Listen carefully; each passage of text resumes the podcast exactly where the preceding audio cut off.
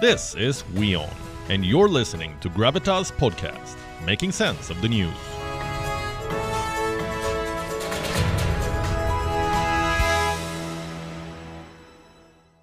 I'll start with some questions. Do you drive a car? Has your petrol or diesel bill been bothering you? Were you hoping for a price cut soon? If the answer to all these questions is a yes, I have two things to say to you. One, you're not alone in this suffering. And two, you will not get relief anytime soon.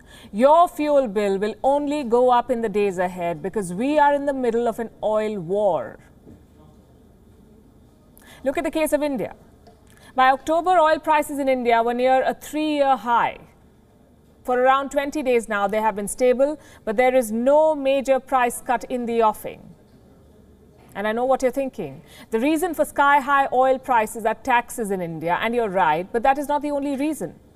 An oil cartel is keeping your fuel bill high. And this is not some gang that operates in India. I'm talking about some of the world's biggest oil producers, countries like Saudi Arabia, Russia, and Iraq. These are 23 countries in all. They make up the OPEC Plus. And this cartel, oil cartel, wants to dictate global oil prices. They want to keep them high. Who is going to challenge them? An alliance is taking shape. Six countries have joined hands. India is one of them. The others are the United States, Japan, China, Britain, and South Korea. These six countries have come together to fight the oil cartel. This is the global oil war. How will these countries break the monopoly of the oil cartel? How do they plan to win this battle? On Gravitas tonight, that's what we'll discuss. We begin with the problem. Let me explain it first. It is the global price of crude oil. It's quite high at the moment, and that's a problem. At the beginning of 2020, one barrel of crude oil was priced at $69. One barrel has about 159 liters of crude. So for 159 liters, countries were paying $69 at the beginning of 2020. Then came the pandemic. Crude prices hit rock bottom. On the 28th of April 2020, the price of one barrel of oil fell to around $20. That's a drop of more than 70%. Then more than a year later, oil prices jumped to a three year high. In October 2021, they touched almost $86 a barrel. Today, crude was selling at around $82 a barrel. That is four times more than April last year when the pandemic struck.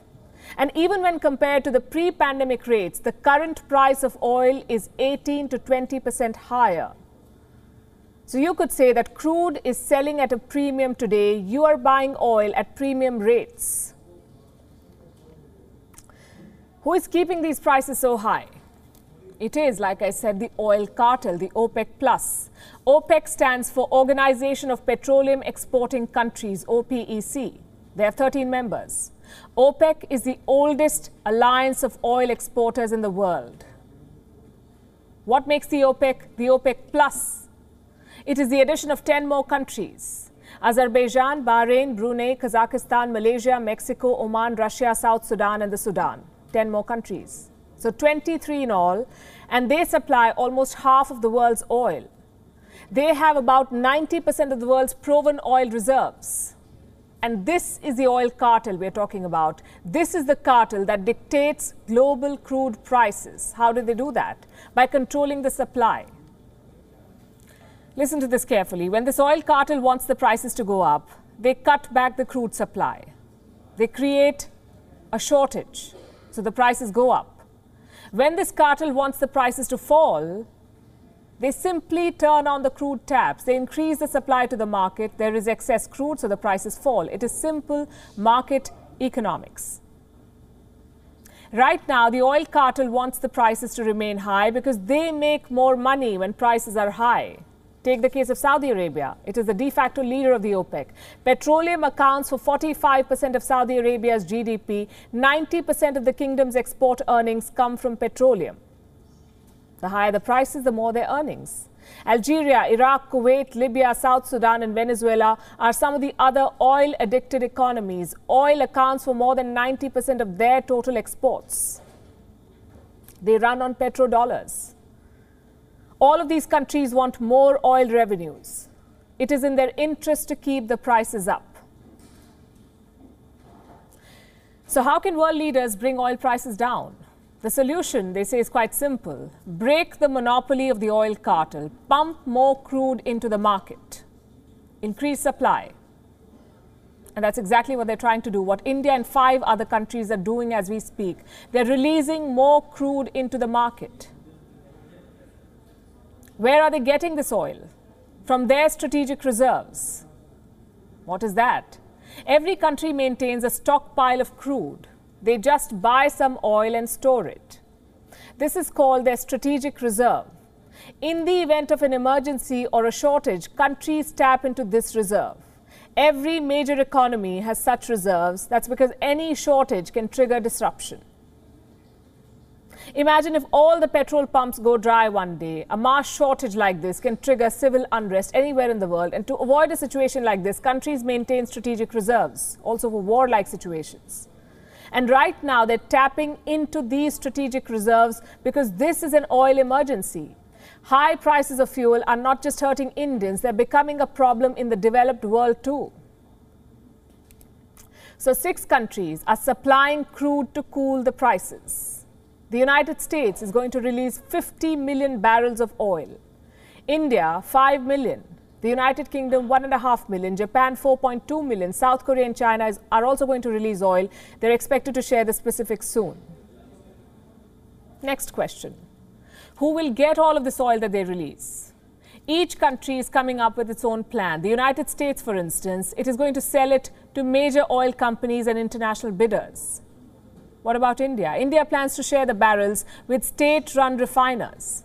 Together, these countries are expected to release anywhere between 65 to 70 million barrels of oil. And this is expected to be in a coordinated fashion, a coordinated release. US President Joe Biden has called it the largest ever release of strategic reserves.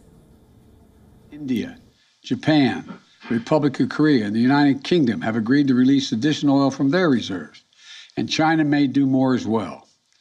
This coordinated action will help us deal with a lack of supply, which in turn helps ease prices.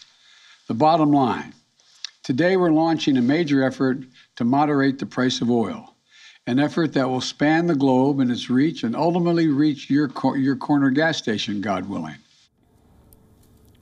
So the aim is to reach your nearest gas station, he says. Let's tell you how India is going to make that happen. India has three storages for emergency reserves. They're in Vishakhapatnam, Mangalore, and Padur. Together, they store around 40 million tons of crude oil, 40 million. And that is enough to meet almost 10 days of India's crude oil requirements. Out of this, India is going to release 5 million barrels of crude. That should roughly equal to one day's worth of supply. So essentially, India is giving its one day's worth of crude supply to stabilize oil prices. Why has New Delhi taken this decision? India believes high prices are undermining its recovery from the pandemic. They're leading to inflation. So, high fuel prices are hurting everyone. They must be brought down. Now, emergency supplies will begin hitting the market in the next couple of months. How is the oil cartel reacting to this? It feels threatened. It is planning a response. OPEC members like Saudi Arabia and Russia are mulling a cut in supplies, a further cut in supplies. They want to cancel their plans to boost production. Such a move will lead to a further cut in global supplies. It will create an artificial shortage. Basically, it will neutralize the efforts made by India and its partners. They pump more oil, the OPEC cuts the supply. And this is the oil war that we must all brace for because strategic reserves are not endless. If the oil cartel decides to fight it out, it will mean bad news for the whole world. Having said that, the decision to release strategic reserves is indeed a bold one. The world's leading economic powers are openly challenging the oil cartel. Will they be able to break the monopoly and bring prices down? Guess we'll have to wait and see.